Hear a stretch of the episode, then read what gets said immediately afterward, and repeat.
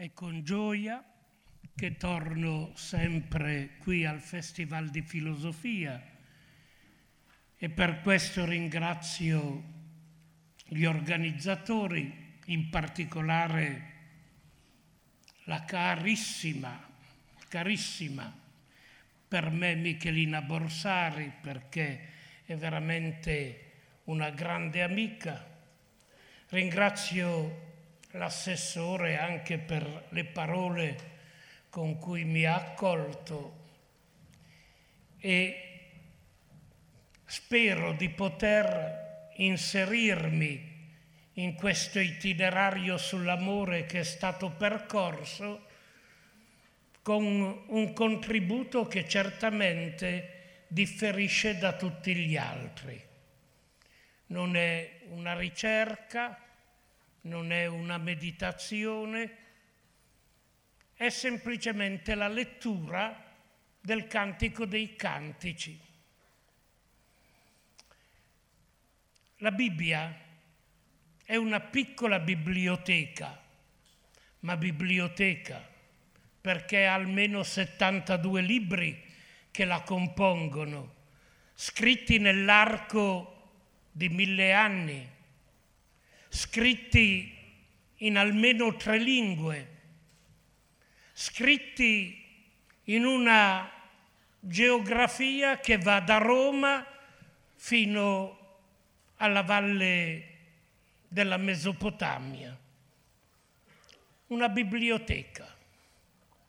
Ma al cuore di questa biblioteca c'è un libretto il cui titolo in ebraico è Shir Ashirim, Cantico dei Cantici.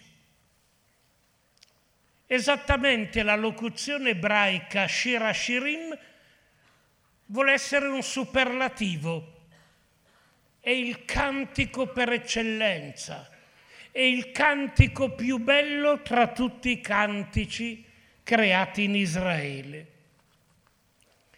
L'inizio del libretto sono otto capitoli, sono dieci pagine.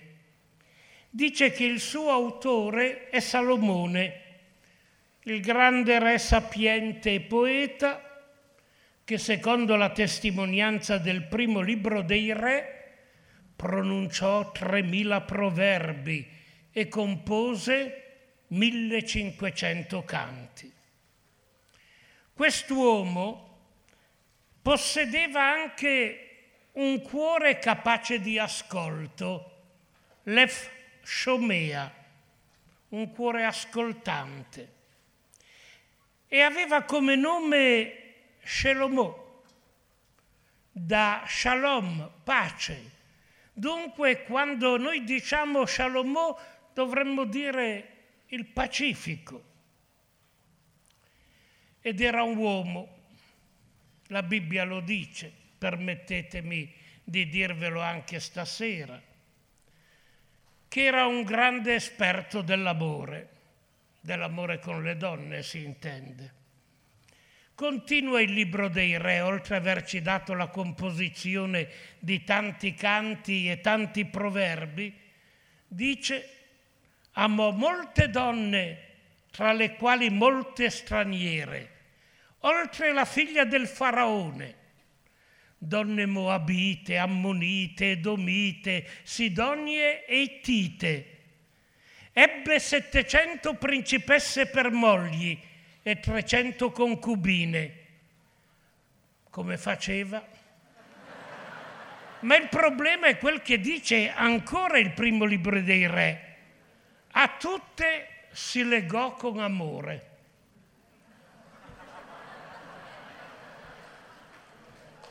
Tuttavia, tuttavia, noi oggi pensiamo che l'autore del Cantico dei Cantici non sia Salomone, che questa attribuzione è stata fatta per dire che il cantico è il poema di un personaggio autorevole e prestigioso, ma l'attribuzione è un artificio letterario. Secondo il giudizio della critica storica, il Cantico dei Cantici è stato scritto almeno cinque secoli dopo Salomone, quindi non nel 1000 avanti Cristo, ma tra il 500 e il 300 avanti Cristo. Quello che per noi è importante è che questo libretto, questo poema sia stato inserito nella Bibbia, che è una biblioteca di libri santi, Kedushim, libri santi. Per questo noi parliamo di sante scritture, di sacre scritture. Sono libri santi.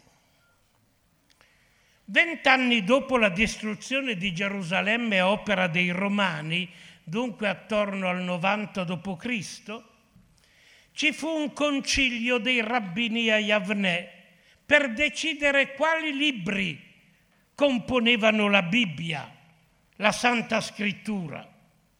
E fu in quel concilio che fu deciso che il Cantico dei Cantici era un libro ispirato da Dio, dunque un libro che poteva entrare nella Bibbia nonostante ci fossero state opposizioni e contestazioni, perché l'elemento erotico presente nel libro destava disagio in uomini religiosi e devoti.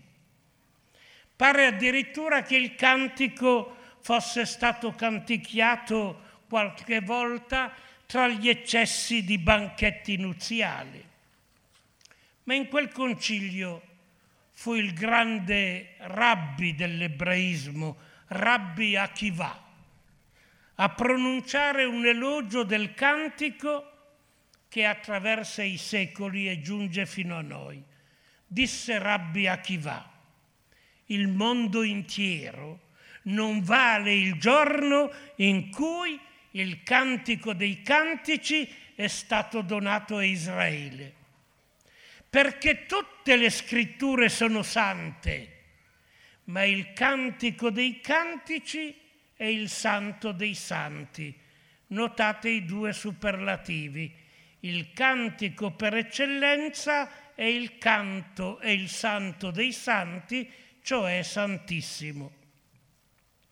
Una volta che fu giudicato libro santo, inserito nella Bibbia, diventò un libro da proclamare, un libro da meditare per il popolo di Israele. E quindi entrò con l'Antico Testamento ebraico nella Bibbia che la Chiesa pure accettò aggiungendo il Nuovo Testamento. Certamente i rabbini prima e i padri della Chiesa poi, a cominciare da Origene, hanno letto questo libretto come un canto dell'amore tra Dio e Israele, tra Dio e il suo popolo, tra Cristo e la Chiesa. Noi quando oggi leggiamo il Cantico dei Cantici siamo sorpresi di questa interpretazione. Però il loro metodo di interpretazione era quello allegorico, allegoria,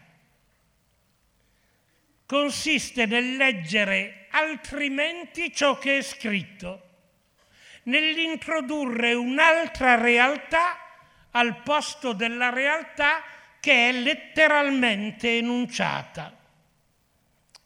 Certo, sono interpretazioni che forse noi oggi non siamo neanche capaci di creare, ma sono molto attestate nell'ebraismo e nel cristianesimo e così il cantico dei cantici ha attraversato i secoli, interpretato come vicenda amorosa tra Dio e Israele. Noi abbiamo un commento straordinario ancora in questo senso di un grande rabbi di Troyes, Rashi, questo rabbi dell'undicesimo secolo, ma poi anche nella Chiesa, dai padri da origine attraverso poi tutti i padri, Gregorio di Nissa, fino a Bernardo di Chiaravalle, Guglielmo di Saint-Thierry, il cantico ha avuto questa interpretazione. Ma all'apparire della modernità, a metà del XVI secolo, un autore della riforma protestante, Sébastien Castellon, osa giudicare il libretto come un poema di amore umano, un poema erotico, e perciò lo esclude dalla Bibbia, dal canone biblico secondo la Riforma. E la Riforma protestante a un certo punto espunge questo testo. Dice non può far parte della Bibbia, è un testo erotico. Ma la via aperta dal Castellon era aperta per sempre. Da quel momento ci si è cominciati a interrogare, ma se questo libretto parla dell'amore umano, dell'amore erotico, e se è al cuore della Bibbia, non avrà proprio un messaggio sull'amore, sull'amore che gli uomini vivono? Non l'amore, quello tra Dio e il suo popolo, ma l'amore tra un amante e un'amata. E poco per volta si è fatta strada questa interpretazione che oggi è con ogni probabilità la sola interpretazione. Anche Giovanni Paolo II in un suo discorso a proposito dell'amore umano dice sì, è un'acquisizione che ormai possiamo leggere nel Cantico dei Cantici, il canto dell'amore umano, il canto dell'amore tra un uomo e una donna.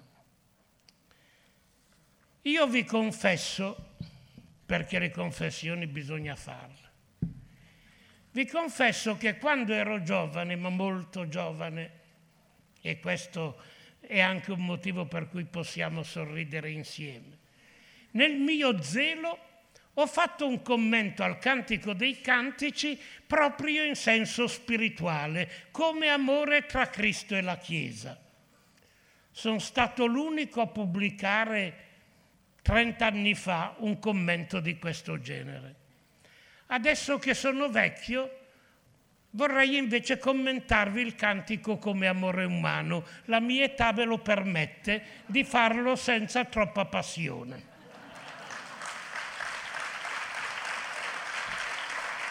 D'altronde, io sono soprattutto un lettore della Bibbia e ho sempre amato San Gerolamo. E San Gerolamo, voi sapete, questo grande esegeta che traduceva la Bibbia con le sue fibre, proprio perché aveva capito bene cos'era il cantico dei cantici, diceva è bene che un cristiano lo legga dopo i 60 anni.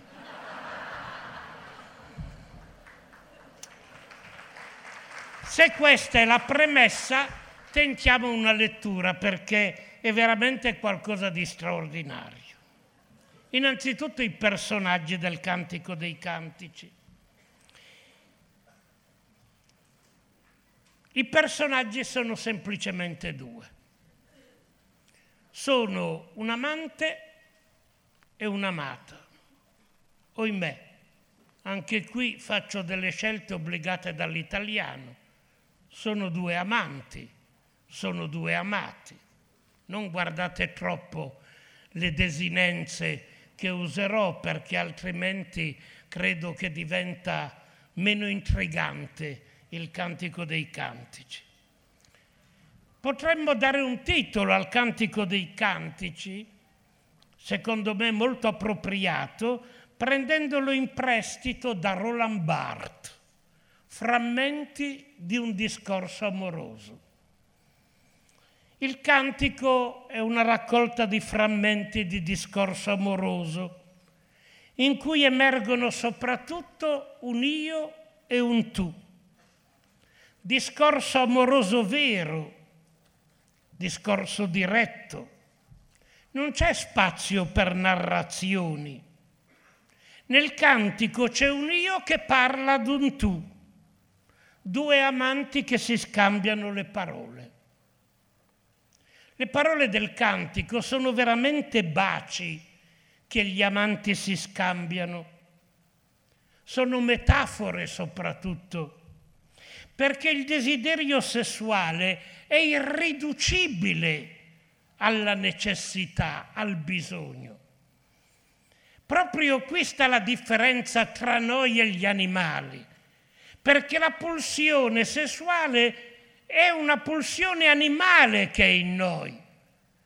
Ma noi quando la viviamo non possiamo ridurla come l'animale semplicemente a una pulsione di bisogno, di necessità.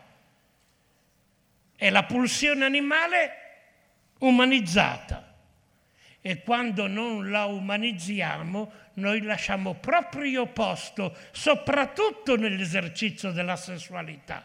Voi lo sapete bene, lasciamo posto alla bestialità. Se c'è un luogo per eccellenza dove l'uomo può diventare bestiale, più che la violenza è la sessualità. Se c'è un luogo in cui l'uomo può umanizzarsi, ed avere davvero un'umanizzazione che esprima un capolavoro d'arte è l'esercizio della sessualità. Le parole del cantico sono sessualità in esercizio, perché la sessualità umana, per essere vera, autentica, deve sempre sfociare nel mondo della parola. La sessualità umana è sempre sessualità parlata, è sempre sessualità contemplata. Tutti noi sappiamo che un esercizio sessuale in cui non c'è la parola tra i due amanti, in cui non c'è la contemplazione, è ridotto alla meccanicità di due corpi, ma possono essere due corpi animali e basta. Proprio qui sta la differenza tra sessualità animale e sessualità umana. L'eros si accende quando gli amanti parlano la sessualità. Ecco, noi troviamo un io nel cantico che parla al maschile e subito, lo dico, questo amante non può essere identificato con Salomone, anzi da Salomone si distanzia in modo molto esplicito. Insomma, questo personaggio, questo amante, è semplicemente un ragazzo, lo vedremo, è un ragazzo, non è neanche uno sposo. Sono le traduzioni pie che mettono sposo e sposa perché vogliono mettere le cose a posto ma è un ragazzo, no, bisogna dirlo, bisogna dirlo. Non c'è mai sposo sposa, c'è semplicemente un io e un tu. E questo amante anonimo, questo ragazzo, perché non è Salomone? Perché a un certo punto mostra tutta la sua forza. È vero che chiama la sua donna, la sua ragazza, ogni tanto dice mia regina, poi sapete, tutti noi quando siamo stati innamorati abbiamo visto chi era regina, quella di cui eravamo innamorati e magari era poco più di una zoccola, ma nella poesia siamo capaci anche di vedere quello che non c'è. Ma questo, questo autore dice qualcosa di straordinario. Sentite che bello. Dice Salomone aveva una vigna in Balamon e affidò la vigna a custodi per ricavare dai suoi frutti mille pezzi d'argento. Pensate il linguaggio metaforico. Anch'io ho una vigna. Tu, Salomone, tientiti i tuoi mille pezzi d'argento ai custodi della tua vigna ne vadano pure 200 pezzi d'argento. Io mi tengo la mia vigna ed è mia e non è tua. Straordinario. Vedete il re ridotto a nulla, il povero Salomone, si tenga la sua vigna, quel che gli frutta, lui si accontenta della sua vigna che chiama regina, che noi pensiamo certamente bella, ma chissà poi. Comunque il primo personaggio è un amante anonimo, un giovane, è un amante furtivo, fa visite notturne in cerca di una ragazza. Come del resto anche l'amata possiede un immaginario in cui prevale la forza delle immagini, della natura, della campagna. È straordinario il linguaggio di questi due amanti. Per lui l'amata è regina, la chiama colomba tra le rocce, mia cavalla, mia gazzella, mia cerbiatta. Pensate che linguaggio, non siamo mica più capaci noi. Poi sa anche ricorrere alle infinite possibilità dell'eros che trascende la sessualità. Mia amica, mia sorella, mia compagna, giardino chiuso, fontana sigillata. Siamo di fronte al linguaggio dell'amore e chi nell'amore non ha chiamato la sua donna mia principessa o mia regina? Chi non si è sentito chiamare mio principe, mio re? Tutti noi c'è stato un giorno in cui abbiamo sentito e abbiamo sorriso perché qualcuno ci diceva mio principe, eh sì. L'amore trasfigura, l'amore canta, l'amore glorifica l'altro. Ricordatevi quella straordinaria poesia di Garcia Lorca. Nessuno ti conosce, ma io ti canto e il fatto che io ti canto ti rendo grande. Possibilità trasfiguratrice ed estatica dell'amore. Quando si è innamorati si vede il partner ma si contempla qualche cos'altro. Permettetemi ancora di andare a una stupenda canzone che molti di voi ricorderanno, i giovani no, ma mi rincresce per voi. Una canzone di Jacques Brel, che era cantata in modo indimenticabile da Ornella Vanoni.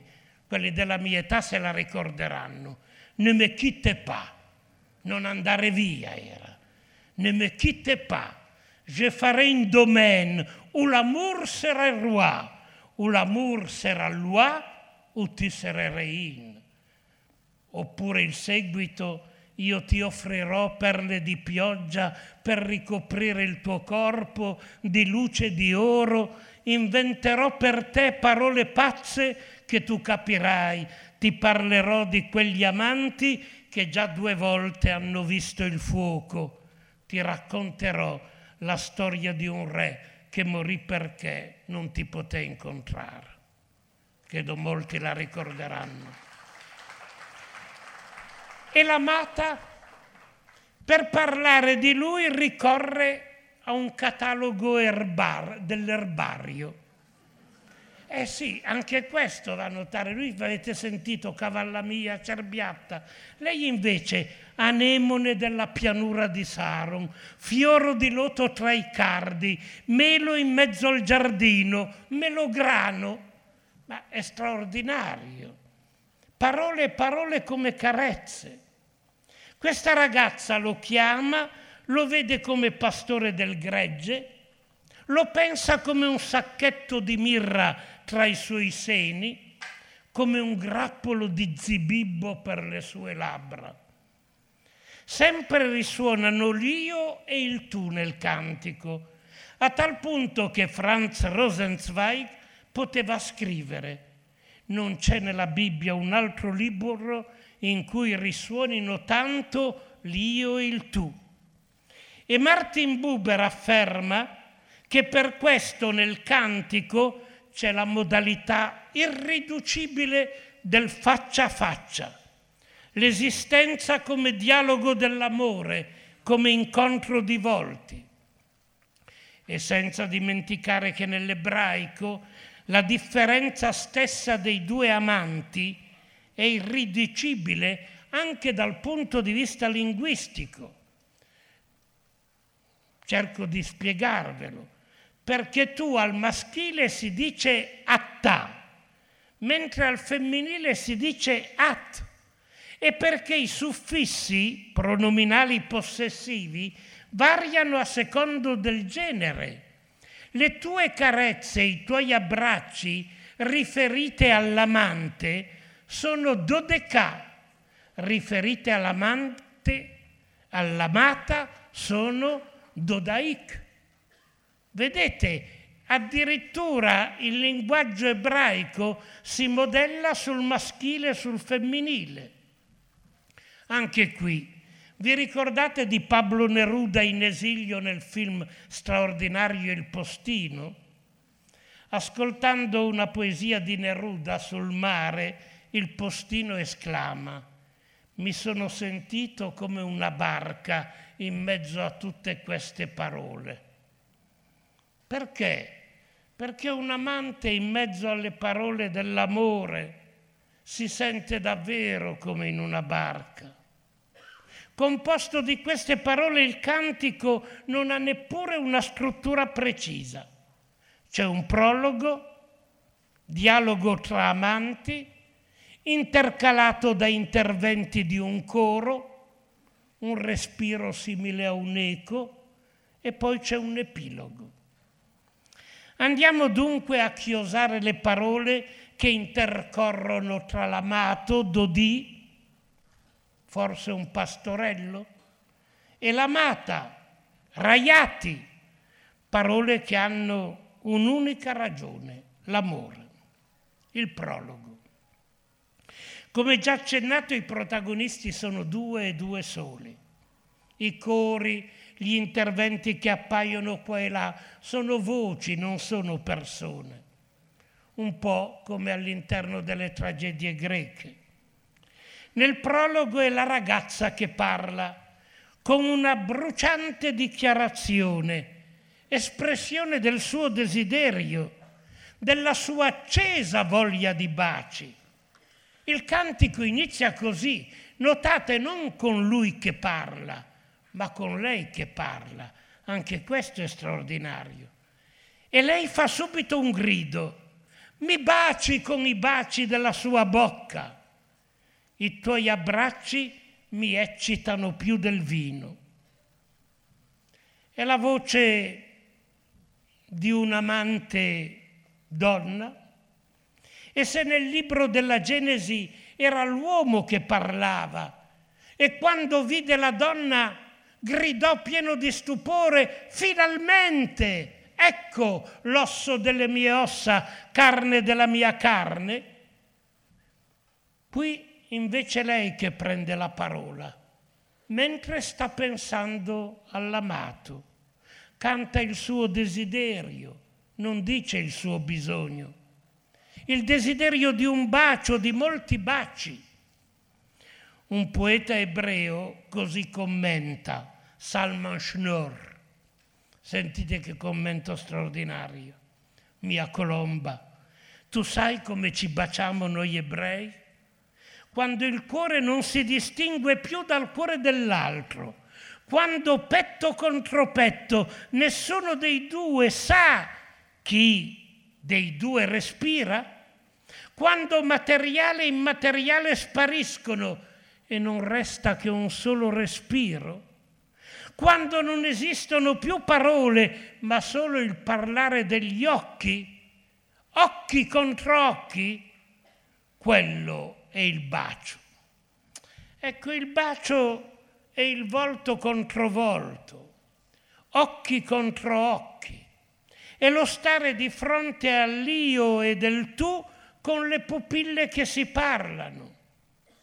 Perché quando ci si bacia ci si osserva nelle pupille, le si vedono dilatarsi, palpitare. Il bacio è l'inizio della celebrazione dell'amore. È un desiderio di ebbrezza, diceva Arthur Rimbaud, in cui l'amata è coppa per l'amante e viceversa. E con il bacio, l'abbraccio, le carezze, carezze viene dal latino caro, cioè carne. la carezza in cui la mano si apre, stende le dita, inizia un'esplorazione in cui le dita si muovono, sentono, restano tese e offerte. La mano si fa carezza. Più che toccare nelle carezze dell'amore, la mano ascolta, la mano freme, cerca di ascoltare il fremito dell'amante Baci e carezze sono preludi, preludus, qualcosa prima del gioco, in modo da dilazionare il godimento che è sempre qualcosa di finale. Gratuità del perder tempo, insieme gioco di mani e di labbra, audace, reticenze, stupore, le dita che carezzano, leggono, scrivono, cantano sul corpo dell'amata. Nel gioco amoroso si impara a dire sì, si impara a dire amen alla vita. Non c'è un amen più bello detto alla vita che l'amen che si può dire all'interno del gioco dell'amore. È un amen alla gioia, è un amen al piacere Così si celebra l'amore e si celebra l'altro, il cui nome al solo ricordo diventa una presenza. Chi di voi non ha sentito questo, soprattutto quando ci siamo innamorati da giovane? Bastava il nome dell'amata di colei di cui eravamo innamorati per sentire quasi la presenza. Ecco, nel cantico c'è questo gioco e a me rincresce non potervelo farlo sentire in ebraico, ma vi faccio notare un gioco. In ebraico Shem è nome, Shemen è profumo, Shlomo il pacifico, Shlamit la pacifica. Vedete che c'è tutto con questo suono sibilante della shin un insieme e allora c'è il gioco, profumo che si spande il suo nome. Un profumo che si espande, ci raggiunge il profumo. Una delle cose più straordinarie nel gioco dell'amore, voi lo sapete, è il profumo. Perché il profumo è un ingrediente essenziale della relazione perché il profumo ci fa riconoscere sempre l'altro partner dell'amore, perché quando si avvicina cominciamo a sentire il profumo prima di vederlo, è un grande gioco straordinario. Ebbene, all'interno di, del cantico sovente torna il tuo nome profumo che si spande.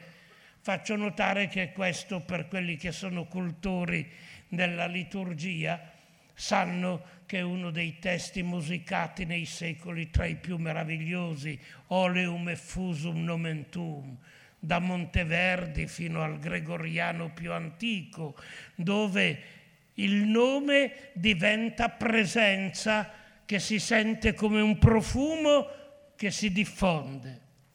Sonorità leggera, sottile, sibilante, quella di questo Shem Shemen Shlemo Shelomit, che ricorda il fruscio di veste di seta. Ricordare il nome dell'amato o dell'amata, sussurrarlo. Chi non ha cercato di evocare la presenza ripetendo qualche volta anche sonoramente il nome dell'amato o amata? E dopo queste evocazioni, manifestazioni del desiderio dell'amata verso l'amato, ecco il grido, l'invito, prendimi, corriamo.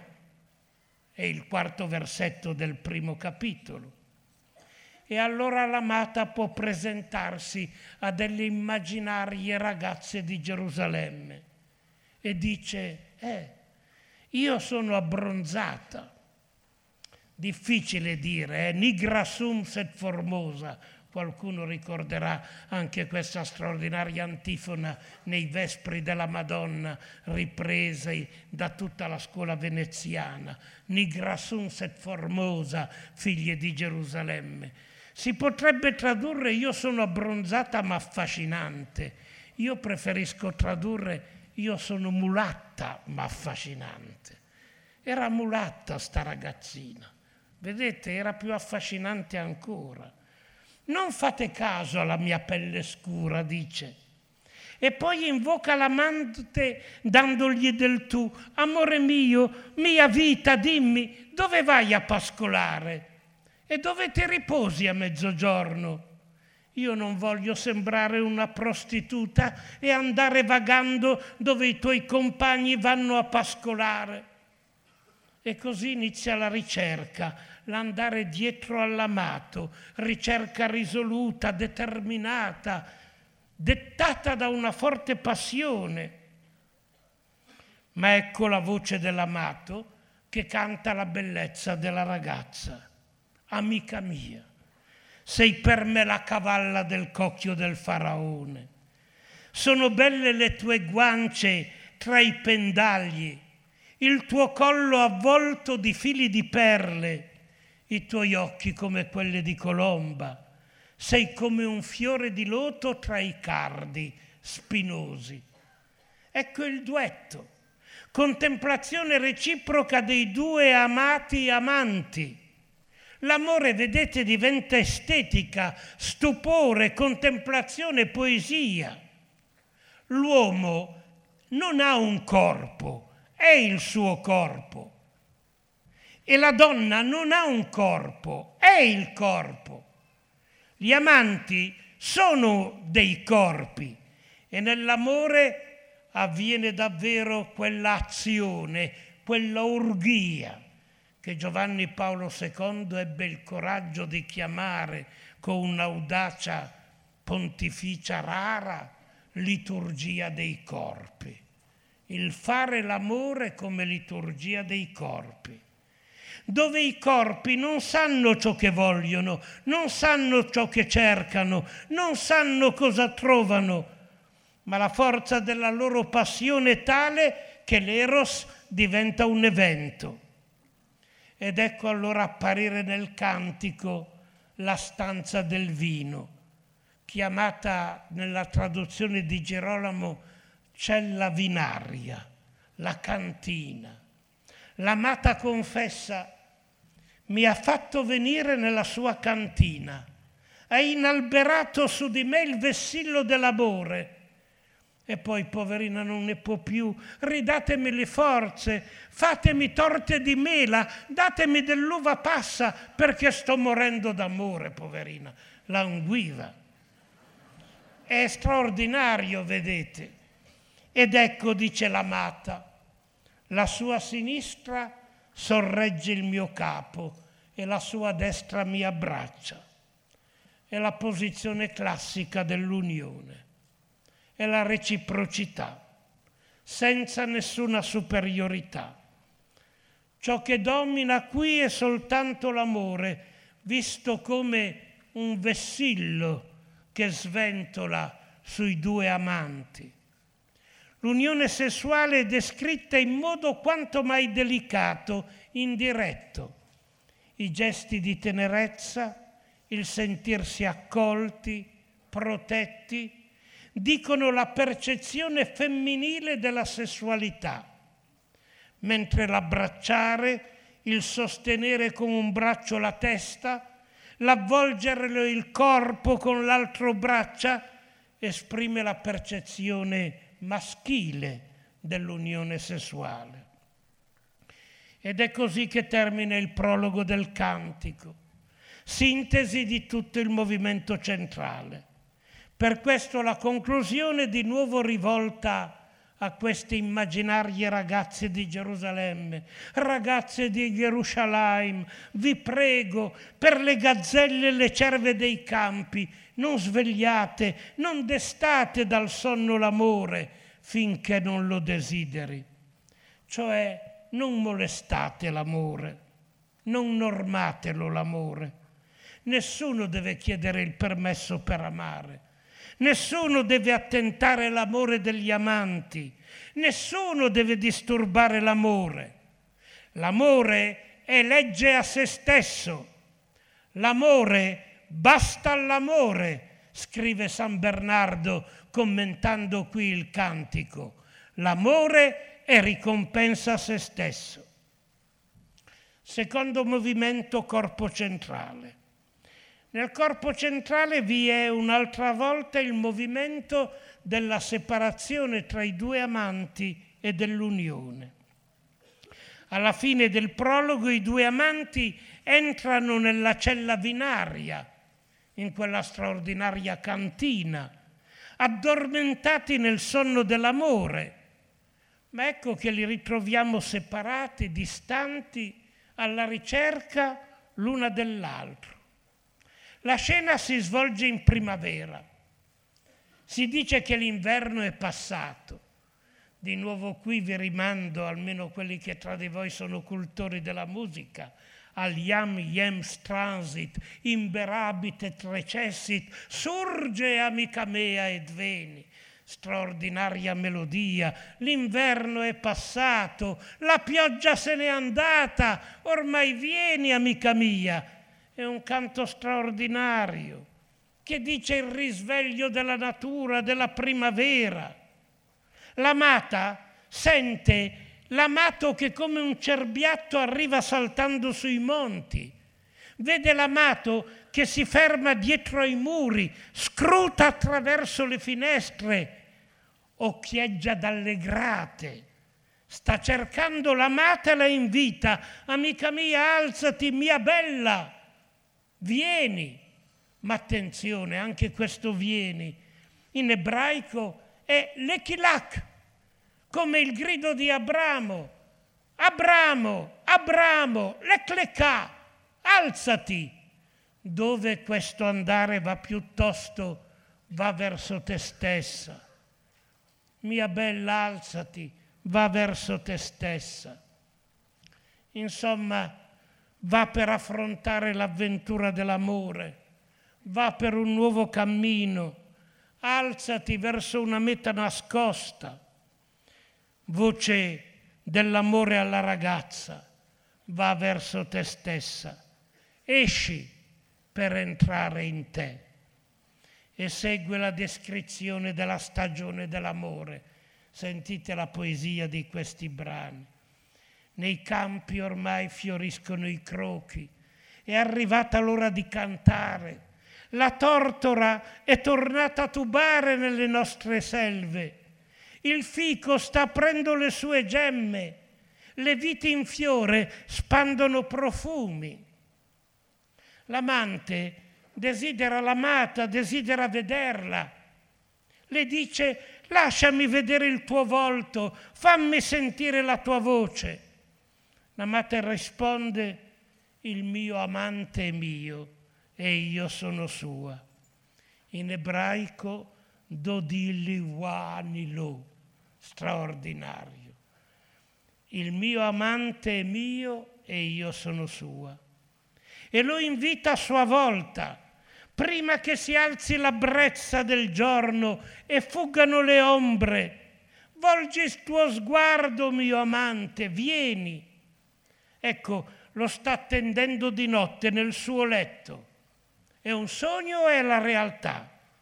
L'amato non giunge, non arriva questa ragazza veglia, attesa, trepidazione, incapacità di fare altro. Se l'amore è in attesa, non permette di fare altro, si attende e basta.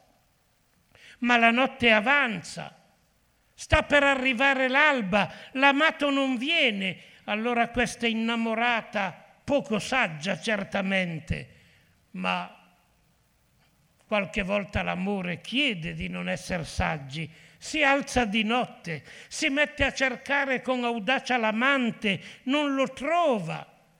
Addirittura incontra le guardie che fanno la ronda di notte, chiede loro, ma avete visto l'amato? Infine lo trova.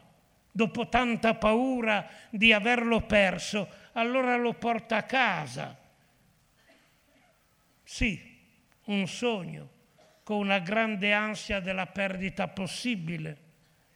L'amore fa sognare, ma fa sognare anche paure e fantasmi. È fragile l'amore umano. E dopo un intermezzo corale giungono i canti dell'amante a lei. Se nella prima parte c'erano due canti della ragazza all'amante, con degli accenni di dialogo, di duetto, qui c'è una simmetria, ma le parti si capovolgono. Sono canti di contemplazione, di descrizione metaforica del corpo. Le labbra sono un nastro scarlatto, le guance spicchio di melograno, i suoi seni due cerbiatti. E così l'amante finisce per dirgli, mi hai rubato il cuore, sorella mia, mia sposa, me lo hai rubato con uno sguardo, me lo hai rubato con una perla della tua collana. E poi le dice, tu sei un giardino recintato, la famosa immagine dell'ortus conclusus, che attraversa tutta la letteratura. Sorella mia, sposa, sei una fonte sigillata. Segui il duetto, tutto prepara nuovamente all'unione e l'amante scende nel giardino, unione nella natura, unione in campagna, dove l'amante è portato in casa a bere vino, a bere il succo del melograno dell'amata a bere l'amore è il trionfo dell'amore, è l'amore senza fine. Io sono del mio amante e il mio amante è mio. Annile dodì, ue dodì lì. Io sono del mio amante e la sua brama e il suo desiderio è su di me. Non lasciamo passare questa affermazione di per sé non dice molto, ma nella Bibbia dice tutto. Vi ricordate all'inizio, nell'imprincipio, quando l'uomo e la donna, entrambi insieme, finiscono non accettando il limite di entrare in una logica di separazione e di morte. Ebbene, come una condanna ci sono quelle parole verso l'uomo sarà la tua brama o donna, ma egli ti dominerà. Terribile lettura di una società patriarcale, quella che ha dato origine a questo testo. La realtà che viene letta. Tu, donna, avrai una brama verso l'uomo, lo cercherai non farai a meno di lui, ma lui ti dominerà. E tuttavia, qui le cose si invertono, attenzione, l'avete notato? Perché è esattamente il contrario. La brama del mio amante verso di me e io sono del mio amante quasi a dire che la storia dell'amore che è precipitata dall'inizio in quella patologia in cui non c'è più uguaglianza neanche nel desiderio e nel rapporto, viene ristabilita. Questa donna può dire, lui ha la brama verso di me, non solo io verso di lui. E lui non mi domina e io non lo domino semplicemente lui è mio e io sono sua. Straordinario questo elemento del cantico. E infine, fedeli all'intenzione del testo dove i canti d'amore si susseguono, si accavallano senza soluzione di continuità, vi ho detto frammenti di un discorso amoroso, non una vicenda, non una storia non seguiamo da vicino l'ultimo movimento, ma vorrei fare qualche variazione sul tema dell'eros, del piacere, così come il cantico ne parla. Come ho già accennato, per descrivere l'amplesso, l'unione sessuale, il cantico utilizza il duetto poetico. Lui si rivolge a lei dicendo il tuo aspetto è simile a una palma, i tuoi seni a grappoli. Ho pensato, salgo sulla palma per palpare i suoi frutti. Per me siano grappoli di zibibbo i tuoi seni e il tuo respiro profumo di mele. Il tuo palato sappia di vino novello che bagna l'amore e scende sulle labbra di noi assopiti. Se questo dice lui, lei si rivolge così. Il mio amante è sceso nel giardino tra aiuole profumate per deliziarsi nel giardino e raccogliere fiori di loto. Io sono del mio amante, il mio amante mio, un pastore tra fiori di loto. Il mio amante mette la sua mano nella fessura e le mie viscere fremono per lui. Ecco l'eros, in cui gli amanti non sono più tentati dal dominio l'uno sull'altro. C'è estasi, c'è contemplazione della bellezza, c'è certamente piacere e godimento, ma in una sinfonia che tutti gli uomini e tutte le donne sovente sognano e non riescono mai a realizzare, perché l'amore è fragile, perché anche l'atto sessuale è un atto fragile, esposto. Vorremmo essere davvero capaci di un arsamandi, ma poi quante volte falliamo, proprio mentre inseguiamo l'amore e inseguiamo l'arte dell'amore volendo abbozzare una sintesi erotica, voglio fare riferimento al linguaggio elementare e universale che è quello dei sensi.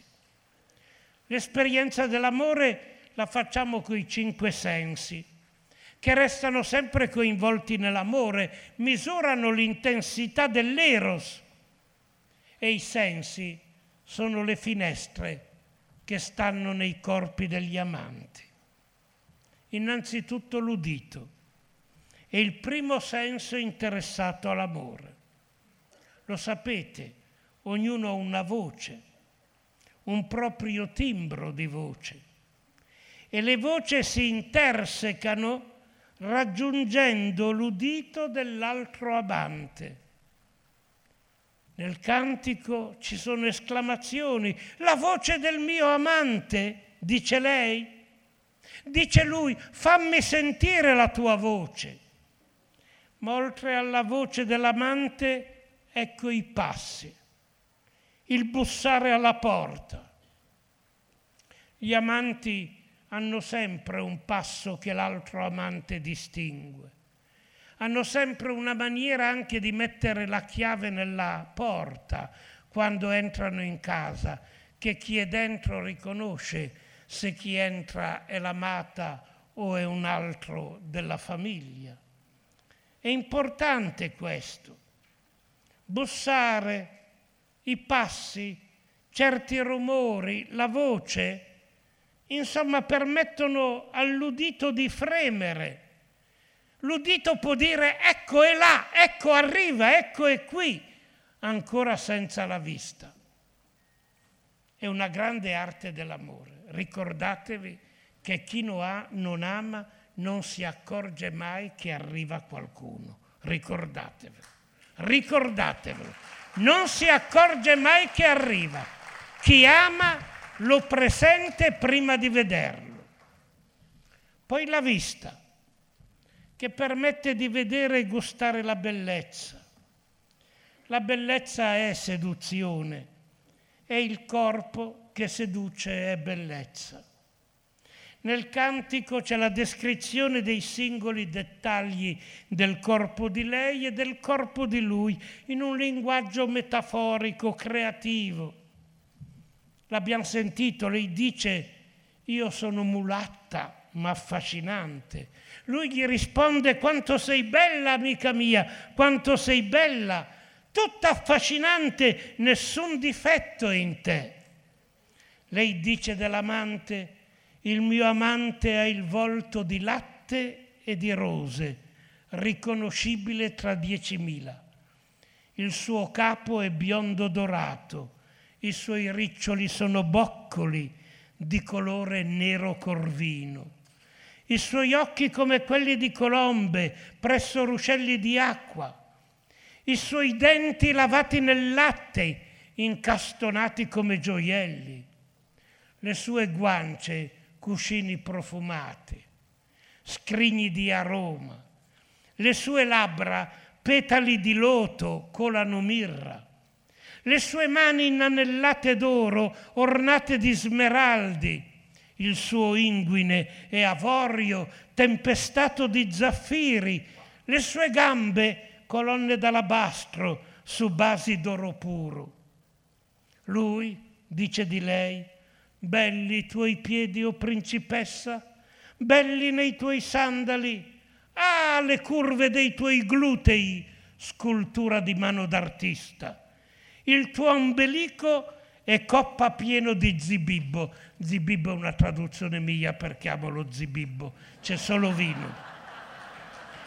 Eh no, diciamo la verità perché poi andate a cercare nella Bibbia che andate a cercare che lo, lo zibibbo non lo trovate e mi incolpate. Nella Bibbia c'è il tuo ombelico e coppa piena di vino dolce, per noi è lo zibibbo di Pantelleria, lo conoscete tutti. Il tuo inguine è un mucchietto di grano ornato di fiori i tuoi seni come due cerbiatte. Vedete la bellezza, enigma e mistero. Perché ci seduce tanto? Perché la bellezza può fare di ciascuno di noi addirittura uno schiavo o una schiava? Perché la bellezza ci trascina? Sapete, ogni tanto si continua a citare Dostoevsky senza averlo letto perché fa comodo a tutti e dicono, come dice Dostoevsky, la bellezza salverà il mondo. È una stupidaggine, perché Dostoevsky innanzitutto pone una domanda, quale salvezza? Quale, salvezza, quale bellezza salverà il mondo? Non dice che la bellezza salverà il mondo e parla molto e a lungo di una bellezza la quale seduce, la quale aliena, la quale può rendere una persona uno schiavo, lo può trascinare nelle zone più basse dell'umanità. La bellezza è un enigma, la bellezza è un enigma. Tanto ci esalta, tanto può renderci davvero qualcosa di senza dignità. La bellezza ha questa forma di enigma che può forse redimere, ma può anche schiavizzare e alienare. Solo chi conosce bene la bellezza ed è sedotto dalla bellezza sa tutta la sua potenzialità. Ma poi nel cantico c'è anche l'olfatto, il profumo, profumo del corpo degli amanti. Ognuno di noi, voi lo sapete, ha un proprio profumo ed è decisivo nell'amore, nell'incontro, nella simpatia, nell'accendersi della passione. Purtroppo in un'epoca di deodoranti più nessuno lo sa, ma attenzione, sovente una persona ci è antipatica solo perché non ha un buon profumo. Sappiatelo quelli che non sono consapevoli. E quando una persona si presenta che puzza, è difficile che diventi simpatica o che sia accettabile. Questo ognuno ha la sua responsabilità del suo corpo, ma ognuno sappia che ogni corpo ha un profumo, che è decisivo nell'amore, nell'incontro, nella passione. Ecco perché lei parla del profumo come nardo che si spande e causa l'attrazione lui dice addirittura una parola in ebraico, è quasi impossibile, ma ve la dico con Gerolamo, che così siete contenti di sentire questo padre della Chiesa, il quale ha tradotto questi termini ebraico emissiones tue, le tue emissioni. Chissà, chissà, chissà. Le tue emissioni sono nardo, zafferano, cannella, cinnamomo, mirra, aloe, cipro, rosa, incenso. Guardate che arte dei profumi. Lui spande profumo quando soffia su di lei, quando l'austro soffia come una brezza d'amore. Lei dice che lui è un sacchetto di mirra tra i suoi seni, come un grappolo di alcanna, questa resina straordinaria con cui fanno il paciuli. Qualcuno di voi la conosce, mi raccomando. L'alcanna simbolo di un profumo che va oltre la morte, simbolo di eternità. Lei aspira a lui, lui aspira a lei. Lei gode del profumo di lui, lui gode del profumo di lei. E infine il tatto, in tutta la gamma che va dalla carezza all'amplesso. Quando lei dice ha inalberato su di me il vessillo dell'amore, lui l'abbraccia, la tocca, lei si abbandona con le dita ricama sul corpo dell'amato, ma olfatto e tatto si incrociano nel gusto, il senso del confine che è compimento del desiderio, gusto dei baci, gusto delle carezze più inebrianti del vino, dice lei. Le tue labbra sanno di zibibbo, sotto la tua lingua c'è addirittura Barolo chinato. Dice lui. Sì, queste sono traduzioni libere, ma eh, no, il problema è che quei vini, il problema è che quei vini non li conosciamo più. Ci sono dei nomi di quei vini che noi non sappiamo più che cos'erano. Allora io li ricreo con quelli del mio Mediterraneo. Epilogo finale. Dopo questa passeggiata tra i sensi, veniamo alla straordinaria conclusione del cantico, dove si può capire perché, perché questo libretto è entrato nella Bibbia e qual è davvero il significato vero e profondo del libretto. Un significato che non nega l'erotismo che c'è nel cantico, non nega questa liturgia dei corpi, per dirla con Giovanni Paolo II, ma ci dice che cosa noi dobbiamo capire nell'amore. Ecco la chiusura strana del cantico. A un certo punto l'amata chiede all'amante, mettimi come sigillo sul tuo cuore, come sigillo sul tuo braccio. C'è stato un incontro, vi ho detto, non sono sposi, non sono marito e moglie, erano un ragazzo e una ragazza, un amante e un'amata, o un amante e un amato, come volete. Sta di fatto che il cantico si deve chiudere con qualcosa che apra all'eternità. Voi tutti sapete che quando avete detto all'amata, o voi avete detto all'amato, ti amo, in quel momento dicendo ti amo avete detto per sempre. Avete detto per sempre, anche se non l'avete espresso. Noi uomini non abbiamo la capacità di dire all'amata ti amo per una settimana, ti amo per un mese. Se arriviamo a dire ti amo detto in verità, e attenzione, è chiaro che si può anche dire ti amo, ma se uno sa quel che dice, se le parole sono la verità di quello che si fa, di quello che si sente, quando uno dice ti amo è come se dicesse ti amo per sempre.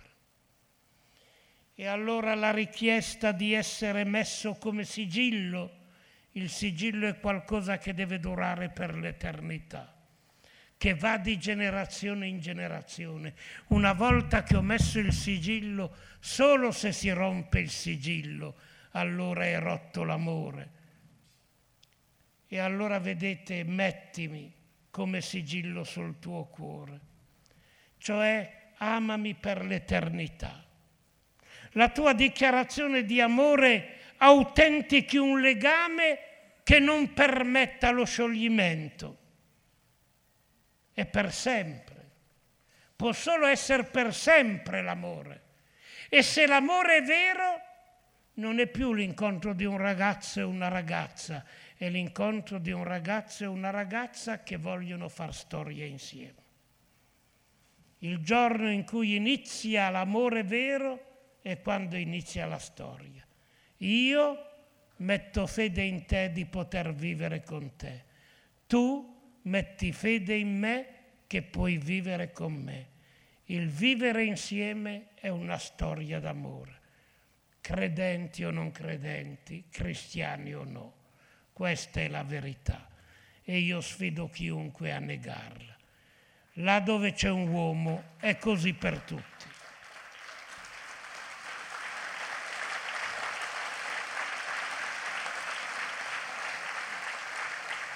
Insomma, l'amore umano chiede che l'amata e l'amato ognuno abbia il posto nel cuore dell'altro, luogo dei sentimenti e dei pensieri, ma significativamente non sia solo un sigillo nel cuore, ma anche sul braccio, che per un ebreo era il luogo dell'azione, dell'agire. D'ora innanzi io agisco pensando al bene mio e tuo, non agisco più semplicemente come voglio io. Questa è la straordinaria storta d'amore. Ma allora? Ma allora cosa succede? Ecco la visione finale straordinaria. Perché? Perché forte come la morte l'amore, passione tenace come l'inferno. Le vampe dell'amore sono vampe di passione, fiamma di Yah, fiamma di Dio, le prime due lettere del tetragramma. Ecco l'apice della rivelazione del cantico dei cantici. Amore e morte sono davvero per tutti noi. Può una presenza inquietante, enigmatica che ci sta davanti. Noi iniziamo una storia d'amore, noi viviamo un incontro nell'amore ma non possiamo far questo senza dimenticare che davanti c'è la morte, la quale metterà fine al nostro amore. È così.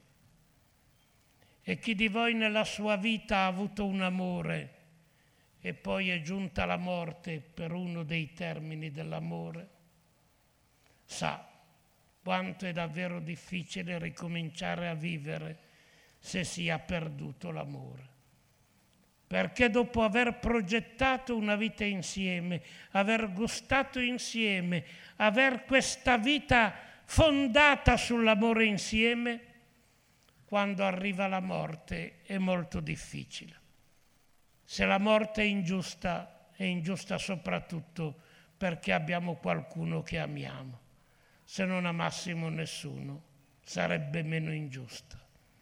Ma quando amiamo, se uno dei due termini dell'amore scompare, se ne va.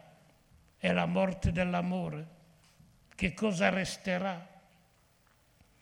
Ecco il cantico dei cantici giunto qui, come tutte le culture avevano sentito che tra morte e amore, tra Eros e Thanatos c'è un duello ed è l'unico duello vero che c'è il duello tra l'amore e la morte, a questo punto deve dire vince la morte, come hanno detto tutte le culture, come ha detto anche il mondo greco. E qui invece si dice no, forte come la morte e l'amore. L'amore è degno di combattere il duello contro la morte.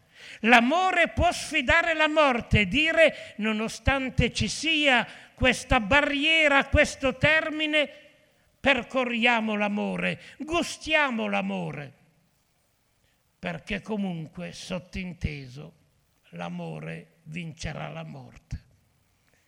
Ecco qui che il cantico si apre su quella che è la speranza cristiana, perché alla fin fine il succo del messaggio cristiano è che l'amore vissuto fino alla fine vince la morte. Gesù Cristo è risorto non solo perché era figlio di Dio, sarebbe una risposta troppo facile da catechesi che non serve a molto e non può interessare i non credenti. Gesù Cristo è morto amando fino all'estremo e siccome aveva amato fino all'estremo, fino alla fine, il suo amore non poteva andare a perduto e ha vinto la morte. Ma anche noi, amando, possiamo vincere la morte. E certo l'amore del cantico dei cantici è la cifra e l'emblema di tutto l'amore umano, attenzione. Se noi lo viviamo in verità, se noi lo viviamo pienamente come ci dice il cantico, possiamo avere una speranza. L'ultima parola l'avrà l'amore che abbiamo vissuto, non la morte che ci verrà incontro. E questo vale nelle nostre storie d'amore. Ditevelo tra amanti, ditevelo. Il vostro amore, se è amore autentico, se è amore per sempre, se è amore fedele, se è amore creativo, sarà più forte della morte in cui magari incorrerete. È la grande nostra speranza per cui possiamo dire con San Bernardo, che l'amore è ricompensa a se stesso, l'amore basta a se stesso. Grazie.